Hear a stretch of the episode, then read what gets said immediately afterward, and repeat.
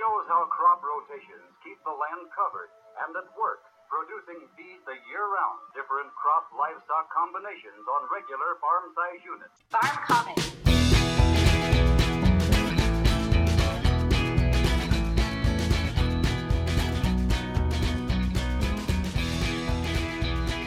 Farm Commons. Welcome to the first of Farm Commons twenty seventeen podcasts. This is episode one, Funds for Farms, or How to Finance Your Farming.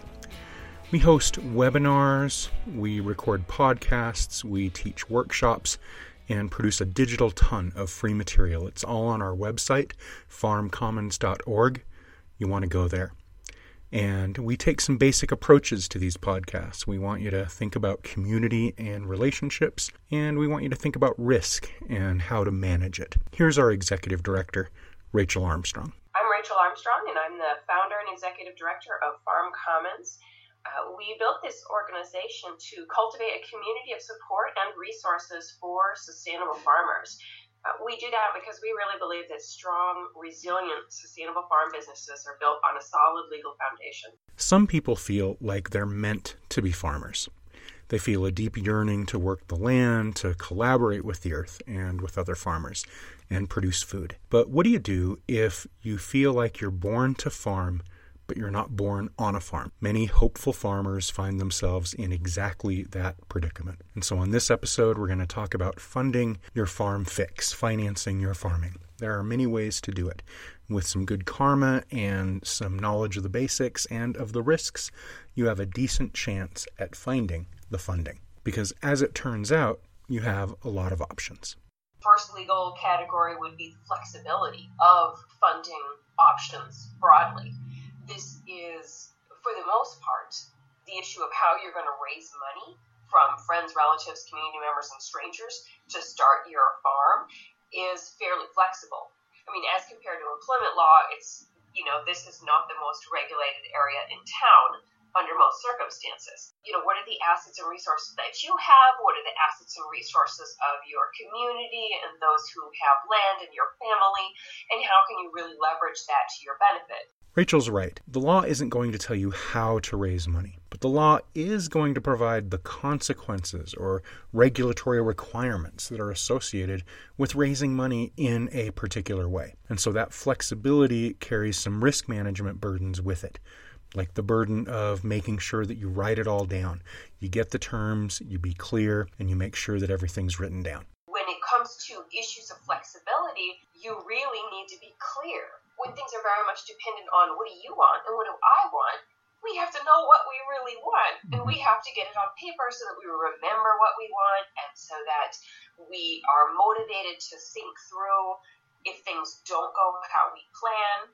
In fact, Rachel says writing it down is a universally a good idea no matter what your method of financing your farm dreams might be.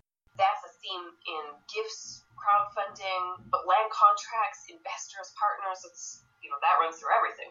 So being careful, reading over things, and having someone else look over all of it, that's essential.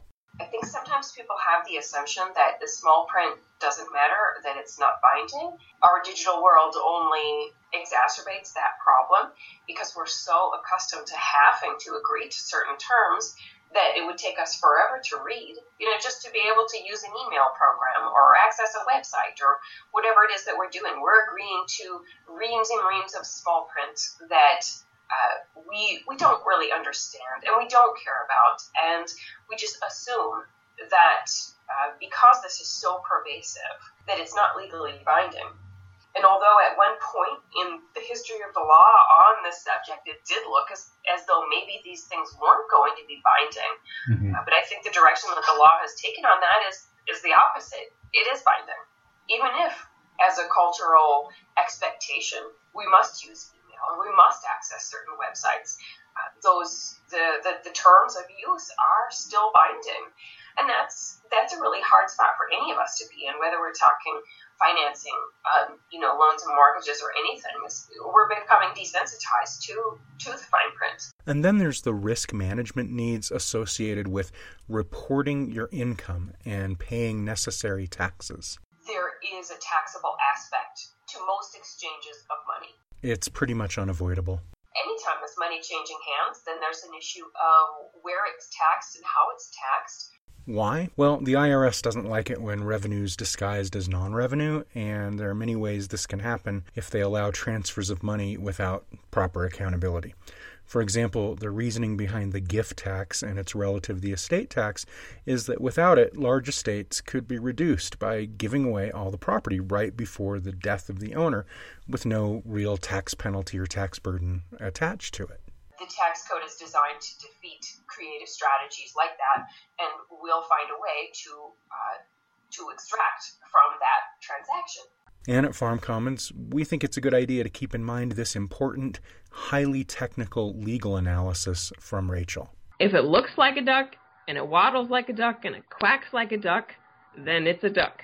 So we need to be aware of ways that common sense relationships or money exchanged between friends and family looks very different to the government than it does to you and your friends and family. Take, for example, a situation where someone gives you money and says you only need to pay them back if your farming venture is successful. That sounds like a kind and common sense approach for friends or loved ones to help each other out. But the I R S might see it as something different. If payment is relative to the success of the business, that sounds more like an investment uh, than a loan. Or a loan with no payback expectation, the kind that you get might get from parents or a generous aunt. The I R S might see a no-interest loan as some kind of tax avoidance scheme. Your aunt gives you a loan and says, pay me back in ten years with no collateral uh, then uh, or no interest. Uh, I mean, that might look like a security, a tradable financial asset subject to regulation and also subject to capital gains tax. The repayment of, um, of a loan, you know, even a, even a creative land contract, you know, investors and partners, how you're structuring Um, the return on that investment. So often, so creativity can, can lead us into um, a securities trap, and we just need to know if we're getting close to that or not and what that means. So that's the theme we're driving home on this episode.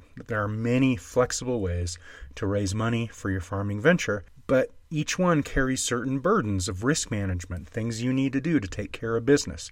Personally, I'd rather deal with chicken coops than banks, but it is what it is.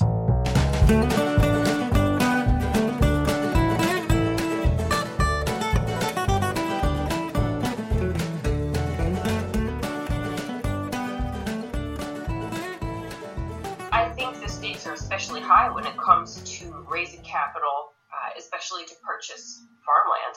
Um, opportunities to buy farmland are few and far between. And if you are on track to get the money you need and then you run into a problem, you might lose that opportunity. It can be really detrimental to your long-term vision to mess up this strategy.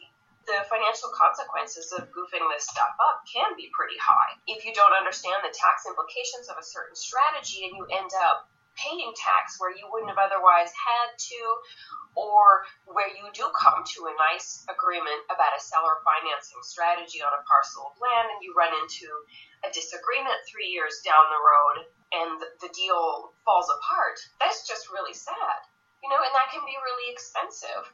Each method of obtaining financing carries with it a need for risk management.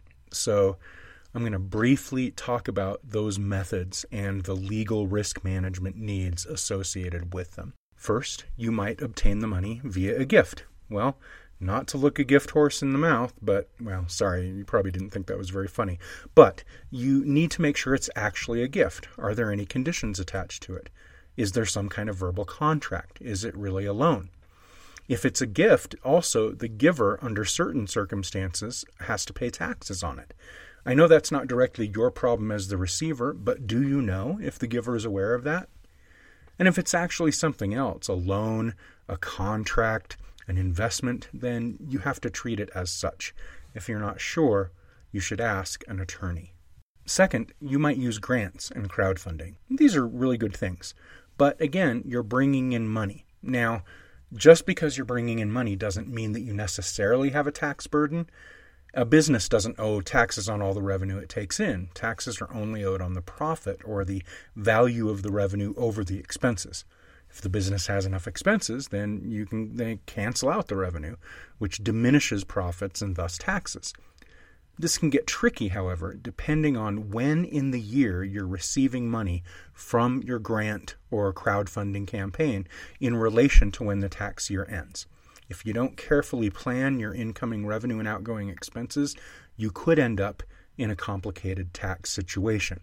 The best way to manage the accounting and reporting of that, if you're doing a grant or a crowdfunding campaign, is to work with an accountant. Third, you might seek a loan. There are many kinds of loans. So the first part of legal risk management is to familiarize yourself with the territory. We're going to talk in a few minutes about loans, including some very creative crowd finance loan approaches that a couple of our farmer friends have benefited from. But anytime you seek a loan, you should always be asking, when will it be paid back? How will or can it be paid back? What's the interest rate? Are there penalties for early payoff? Can the debt or ownership of the debt or can responsibility be transferred over to someone else? And as we said before, you need to get all the terms in writing. Ask the lender whether those are indeed all the terms that they intend. You may want to show the loan documents to an attorney just to make sure that you aren't missing anything. And now a brief tangent. What if you want to get creative? Let's say that your lender knows that you're going to be growing some awesome kale on the farm. Or, as Rachel discusses, your lender knows that you're making bacon. Can you pay off your loan in bacon? Well, maybe, but be careful. Payments are a really valuable opportunity for, for farms. Cash isn't the most abundant asset on most farms. I think farmers do well by themselves to think about their assets broadly. So when farmers go down that path, uh, they, they open up more doors for themselves. But at the same time that they open up those doors, they open up the need for even more communication. We know what a dollar is. We know what a dollar's worth. Uh, we understand how to value that.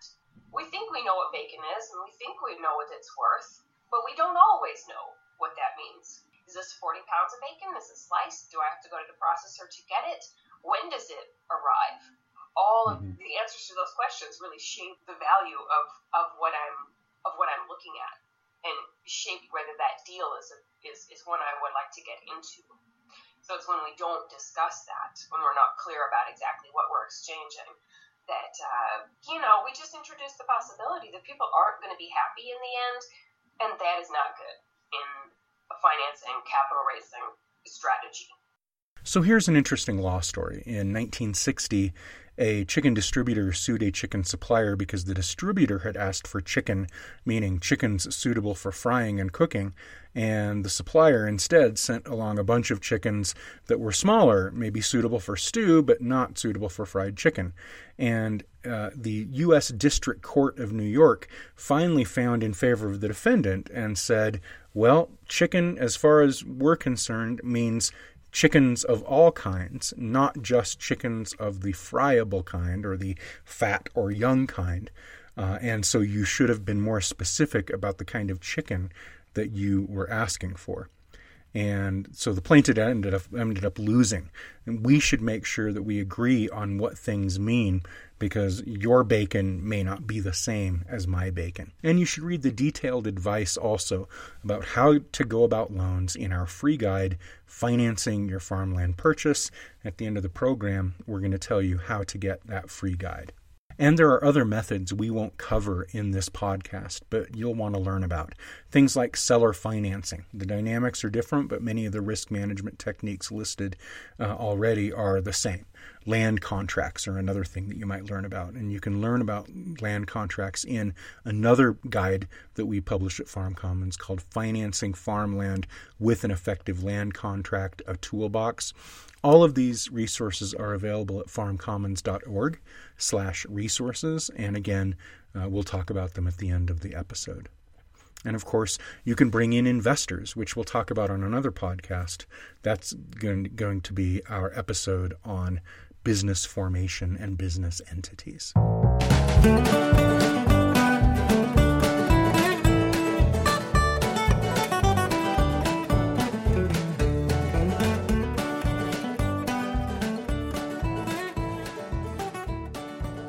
You may have heard that it's hard to get loans for farm operations, and harder now than it's been in a long time. On the bright side, at least you're unlikely to be the victim of predatory lending. Farmers are a little bit insulated from some of the most predatory or extreme practices, especially when it comes to Uh, to mortgages and land access. Very often, farmers are not attractive targets for these kinds of opportunities from traditional banks and, uh, and folks who are making money on the mortgage industry.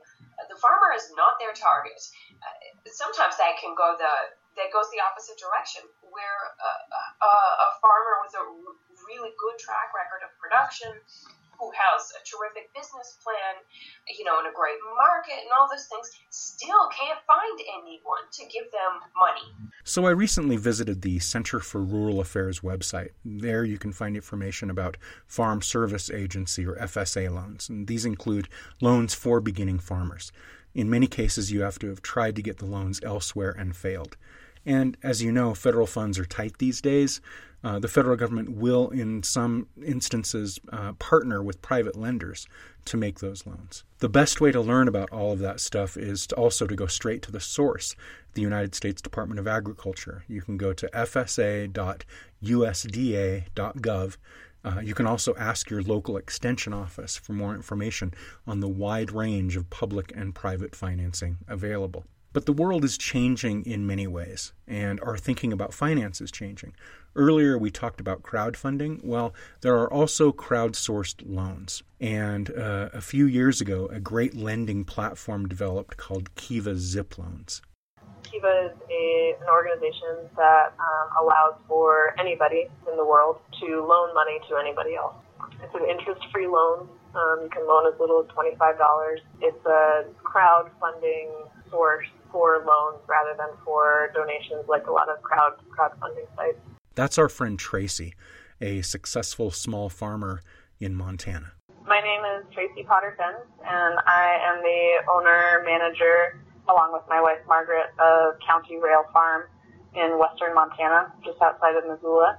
And we grow a variety of vegetables on uh, an acre and a half this year, primarily wholesale markets, but we also do the farmers markets in Missoula twice a week.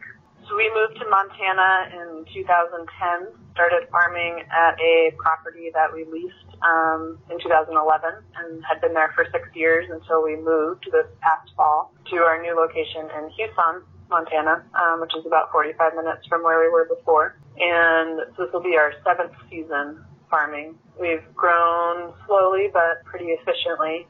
And we started out with a C F A and market garden and a little bit of wholesale, and we've moved to more retail packaging and more wholesale at the for the last few years. Uh, we hire two people every year for summer employment, and I work full-time on the farm, Margaret's part-time.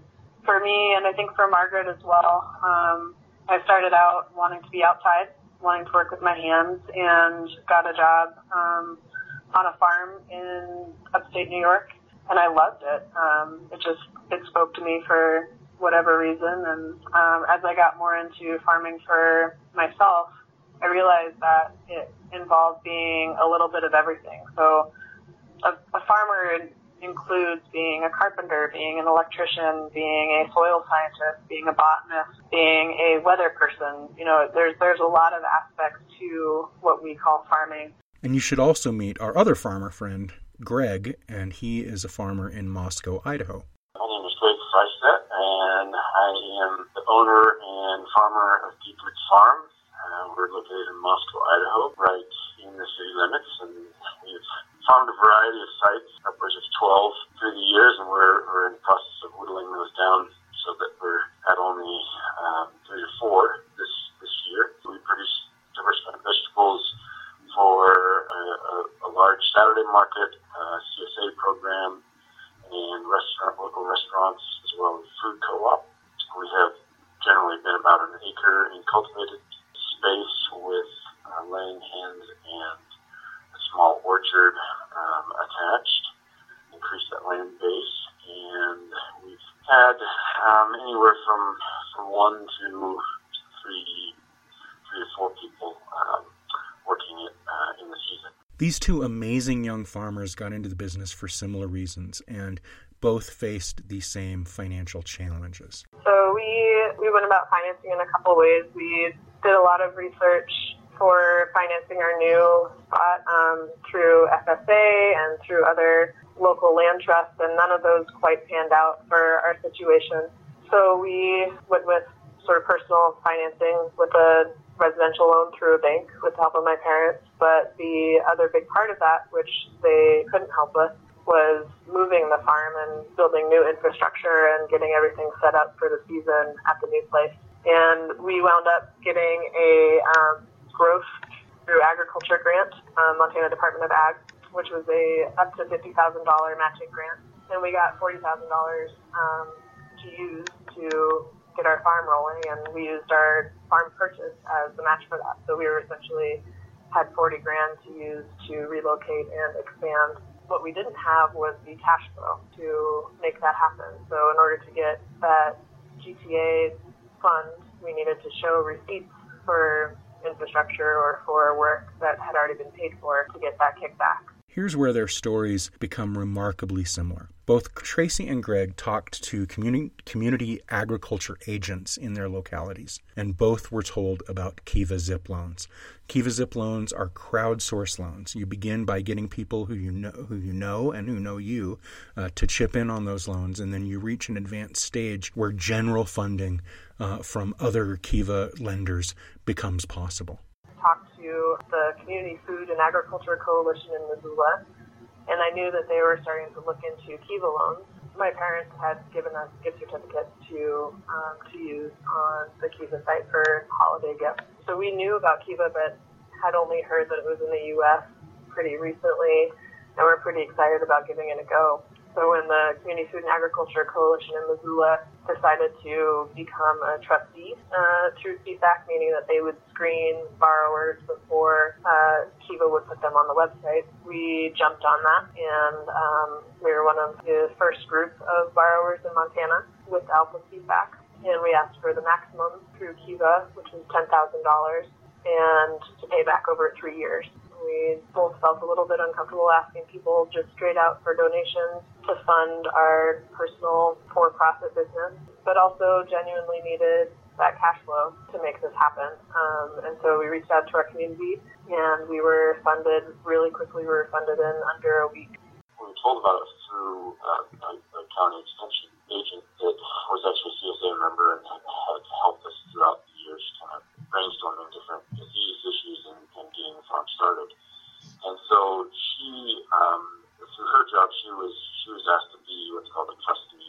And, and so you, when you go for a loan, Kiva loan, you you are in touch with um, this board of trustees, and they they help you through the process um, getting the loan. And so you know through throughout the whole process, it was quite a, a quick process and, and fairly easy to go through.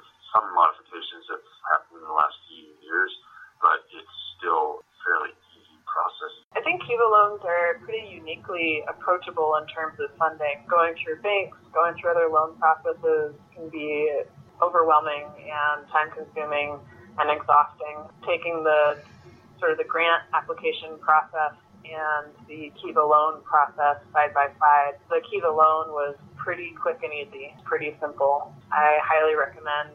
If you're even if you're just looking for a thousand dollars for seeds for your first season, to go for it. If you have a few friends and family that are willing to donate a couple bucks, that's gonna push you into the um, sort of open funding on Kiva, on the Kiva site. And the folks at Kiva are easy to work with. Um, they are very responsive. They listen to what you're looking for, what you need to do, um, and they really help you through the process of the application if you need help with that, but absolutely through the process of getting your loan funded. Go on kiva dot org and check it out. And Kiva Zip loans are even more generous now than they were when Tracy and Greg first took advantage of them. And Greg was also amazed at their easy terms. They upped the amount from five thousand max to ten thousand max now. Since we were applying for agricultural uses, we had a six-month deferment once we received the funds. And, and like I said, that, that process of building the, the business plan um, was heavily focused on marketing and, and what our projections were of, of how we were going to pay the money back. So I'm here at the Kiva website. It's kiva dot org. There's a menu for lenders. You can see who's asking for money. You can lend to them just like you donate at Indiegogo or GoFundMe, but it's lending, uh, and you're going to get that same amount of money back in three years. There's also a page for borrowers. It says, rather than assessing your credit history and financial statements, Kiva uses your character and trust network as a measure of creditworthiness. First, you'll be encouraged to join our community by making a small loan to another business owner. Then you'll be asked to invite a number of lenders to launch your fundraising. Once you have the support of your friends and family, your loan will begin publicly fundraising from our network of over a million lenders without ever sending us a credit report or a bank statement. Now, the process still involves paperwork. It still requires accountability. Uh, you have to be able to convince those who broker these transactions that you have a good business plan. And it's important to have your ducks in a row because you aren't paying interest, and you might even get a relief period where you don't have to start paying the loan back right away. Ultimately, Rachel says, the success of these loans depends on the same relationships, the same social capital that makes farmers good at what they do in their communities overall. Opportunities like Kiva Loans and other crowdfunding platforms, I think, are becoming very useful for farmers. I think their success using these tools really depends on the relationships they've already developed in their own communities, though. I think what uh, folks like Kiva and other crowdfunding platforms are providing is a really streamlined framework to take advantage of what farmers have have built for themselves already. You know, you've got a bunch of people who care about your farm, um, who know that you're trying to do X, Y, Z, uh, and they want to be a part of that. Uh, these these platforms give them a quick and easy way to do that, you know, at nine p.m. from the comfort of their couch. I, I think they offer a lot of opportunity for farmers as well because they tend to handle, and not always, not always, but a lot of times they are handling some of the fine print when we're talking about concerns like, okay, who, who bears tax responsibility for this, or are we creating security, or things like that. Some of the crowdfunding platforms out there help to manage those obligations. And they do that either because they don't allow you to create something, to create a deal um, that, that could get you or them into trouble, but also they lay out that fine print. And so at least legal obligations are, are covered from that standpoint.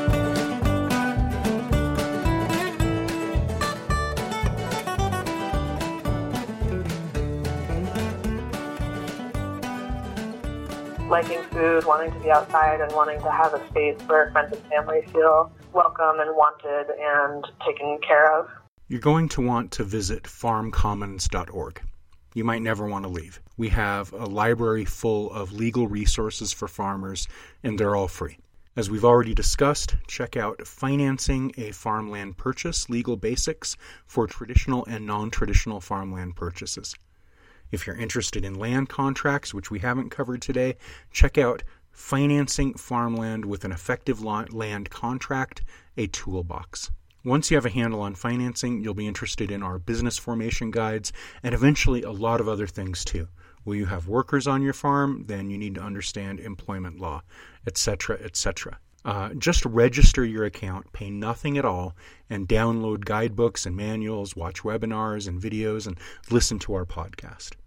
I hope this episode has helped you get a handle on how community relationships and risk management are powerful tools in developing a plan to finance your farm venture. We have not and will not cover everything in these podcasts, and we aren't giving legal advice. Talk to an attorney if you have specific questions about your farming situation. This material is funded in partnership with the U S Department of Agriculture Risk Management Agency. Music comes courtesy of Huma Huma and Jason Shaw and Audionautics Music under a Creative Commons license. The Executive Director of Farm Commons is Rachel Armstrong. Our lead research attorney is Aaron Hannum, and I'm Matt Stannard. Want to contact us?